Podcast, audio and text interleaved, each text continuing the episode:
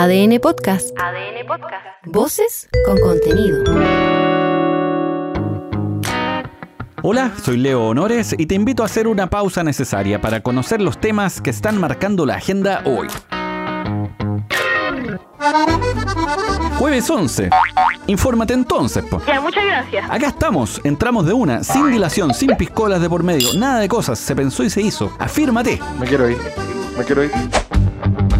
Entre ocho y ochenta y ocho por ciento podrían subir las cuentas eléctricas, esto según el último informe técnico de la Comisión Nacional de Energía. Lo bueno, entre comillas, o sea, es malo, pero en este trance eso sí nos va a ayudar, es que aún no hay fechas para la vigencia de las nuevas tarifas. Esto porque primero tiene que existir un decreto que debe hacer el gobierno y luego ingresarse a la Contraloría.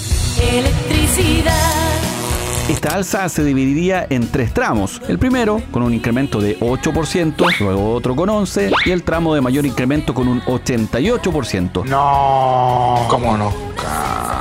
Digamos que para nuestra tranquilidad, casi el total de los clientes estamos en el primer grupo. Así que, en el peor de los casos, si es que se aplicara este mayor cobro, tal como está, tendríamos que malabarear para cubrir cuentas eléctricas con un ocho por ciento más. Pero eso en el peor de los casos, porque de todas maneras el grueso de los consumidores domésticos puede ser que quedemos fuera. Esa es una buena noticia. Ahora, dentro de este desglose, el mayor cobro iría a las grandes empresas y no a los consumidores residenciales. Este es Humberto Verdejo, académico de Ingeniería Eléctrica de la Universidad de Santiago. Corresponde a las tarifas que debiesen haber estado vigentes en enero del veinte veintitrés. Las tarifas hay que transparentarlas porque actualmente estamos con una tarifa congelada que no refleja realmente los costos del suministro asociado a la electricidad. Estamos bajo la vigencia de una ley de estabilización. Esa ley protege al grupo, al de abajo, que es los que pagan hasta cuarenta y cinco mil pesos. Entonces ese grupo de una otra manera está protegido y no va a haber una alza tan grande porque de acuerdo a los números de la A D N está en torno al ocho por ciento. Desde el gobierno se abrieron de brazos y palmas y nos llamaron a calmarnos. Take it easy, tranquil John Wayne, como se decía. Sabemos que el alza debe aplicarse mediante un decreto, pasar por la Contraloría y luego recién al diario oficial. Este es el ministro de Energía, Diego Pardo. Con la publicación de este informe definitivo de la Comisión Nacional de Energía, ahora se abre una etapa de elaboración del decreto tarifario por parte del Ministerio. Posteriormente tendría que ser ingresado a la Contraloría y finalmente publicado en el diario oficial. Mientras ninguna de estas cosas ocurra, eh, no van a haber variaciones en las cuentas de la luz de los consumidores. En particular, es importante recordar que el gobierno está trabajando en un proyecto de ley para mitigar estas variaciones y que se hará cargo de manera gradual. Tú sabes que aquí en La Copia Feliz del Edén a veces se dan discusiones distópicas, sí, otras retro, otras progre, otras en las que nos adelantamos pero que después las rechazamos, otras en las que se llega derechamente tarde, cuando ya está todo en otro lugar. Es como cuando nos mandan una indirecta y uno queda así como sin nada, sin cachar una. ¡Qué bueno, no! ¡Se equivocó! Algo así pasa con Peso Pluma en el Festival de Viña del Mar. Es una moda. Compa, ¿qué le parece esa morra? La que anda bailando sola. El mexicano, como sabes, en su minuto le hizo canciones a narcos y eso le hizo pasar más de algún susto, al punto que terminó amenazado por un cartel, aunque quizás debía amenazar y cobrar incluso a su peluquero. Pero ese ya es otro tema. Lo que sí se instaló es que si es o no pertinente que un cantante que hace menciones a temas del narco se presente en la Quinta Vergara para Chile y el mundo. La discusión llega tarde, porque antes, en el dos mil seis, se presentaron los Tigres del Norte, autores del temazo El Jefe de Jefes. Soy el jefe de jefes, señores. Una canción que, junto a otras más, dio origen al concepto del narco corrido. Lo de Peso Pluma también recuerda lo que ocurrió en los locos noventa con Iron Maiden. seiscientos sesenta y seis. Cuando la Iglesia Católica le hizo la cruz por calificarlos como satánicos. Décadas después, la banda es una de las más queridas por estos lares, tanto que hasta hicieron un D V D en vivo en el Estadio Nacional.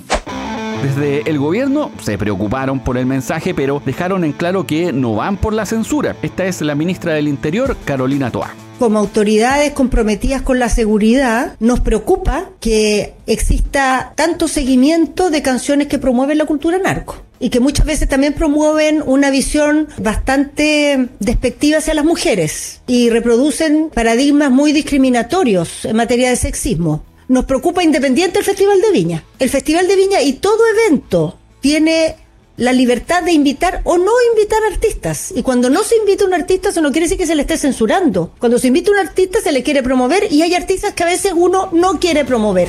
Pero esto va más allá. En el Congreso, el diputado Cherif, el que de tanto en tanto reparte chuchadas a sus pares o algún poderoso, anunció un proyecto de ley para prohibir la comercialización, descarga, reproducción y presentación en vivo de artistas que hagan alguna alusión a temas de la narcocultura. Escucha. Es increíble que un certamen de la trayectoria como el Festival de la Canción de Viña del Mar esté pretendiendo o pensando, analizando la posibilidad de traer a un cantante internacional que hace abierta apología a la narcocultura. Yo quiero anunciar un proyecto de ley que va a ser presentado la próxima semana para prohibir la transmisión, la descarga, la comercialización y la presentación en vivo de cualquier artista chileno o internacional que haga alguna clase de apología a la narcocultura. Desde mi punto de vista, hay ciertas cosas que tienen que ser censuradas. Ahora, si este proyecto avanza, se pone difícil la cosa para la música urbana, o una rama de esta, en donde el gangsta style hace de las suyas, donde el ser alumbrado es lo in. Claro que esto podría calificarse como censura, es una discusión interesante al menos. Ahora, lo bueno es que se está relevando la importancia e influencia de la música. Las letras importan, el arte importa, porque al final son un reflejo de la sociedad.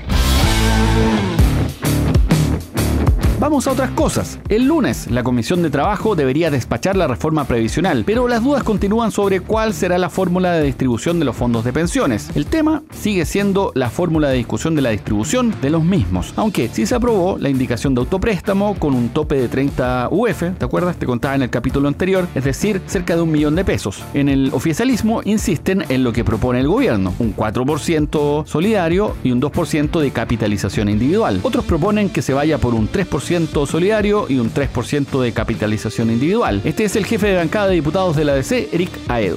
Creemos que hay espacio para lograr un acuerdo. Mantenemos nuestros principios que hemos dicho con claridad al Ministerio de que debe trabajar juntos la libertad de elección con la solidaridad. Y en ese aspecto creemos que la propuesta que hemos hecho como bancada del seis por ciento adicional, distribuirlo en un tres por ciento a las cuentas individuales y un tres por ciento a solidaridad, va en línea de conjugar libertad de elección y solidaridad para enfrentar un mejor sistema de pensiones. En la otra vereda, en la oposición, era que no, quieren otra cosa. Los parlamentarios de Chile Vamos están cerrados en que el seis por ciento debe ser de cotización adicional y que vaya directo a la cotización individual. En A D N, el ministro de Hacienda, Mario Marcel, dijo que el gobierno está estudiando también la fórmula del tres y tres para distribuir este seis por ciento de cotización. Esto como parte de la reforma. Pero además, el ministro se refirió a la polémica por la reticencia de algunos sectores a levantar el secreto bancario. Este es un Un tema muy bueno. Es que claro, como señal de transparencia serviría mucho, y es que se ha dicho hasta el cansancio que el que nada hace, nada teme, pero cuando se trata de transparentar las platas, cuánto se tiene, en qué se gasta y de dónde vienen los millones, ahí se les bajan todos los colores y cambios. El discurso pro transparencia se dinamita, no se sostiene, porque para muchos y muchas esto no les conviene nada. Así de simple. Este es el ministro, Super Mario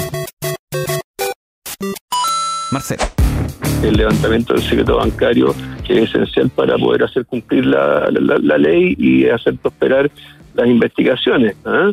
Eh, pensemos que si eso ocurriera, por ejemplo, casos como el que tuvimos recién del mega fraude tributario, eh, probablemente podrían haber avanzado mucho más rápido. Si hablamos de señales de transparencia, de precedentes, pon paila a esto. El drama continúa. El fiscal nacional, Ángel Valencia, rechazó la petición del general Yáñez para inhabilitar a quien comanda la causa en su contra y respaldó a Javier Armendáriz y Jimena Chong. Pero al fiscal Armendáriz se le quitó la investigación por sobrecarga laboral.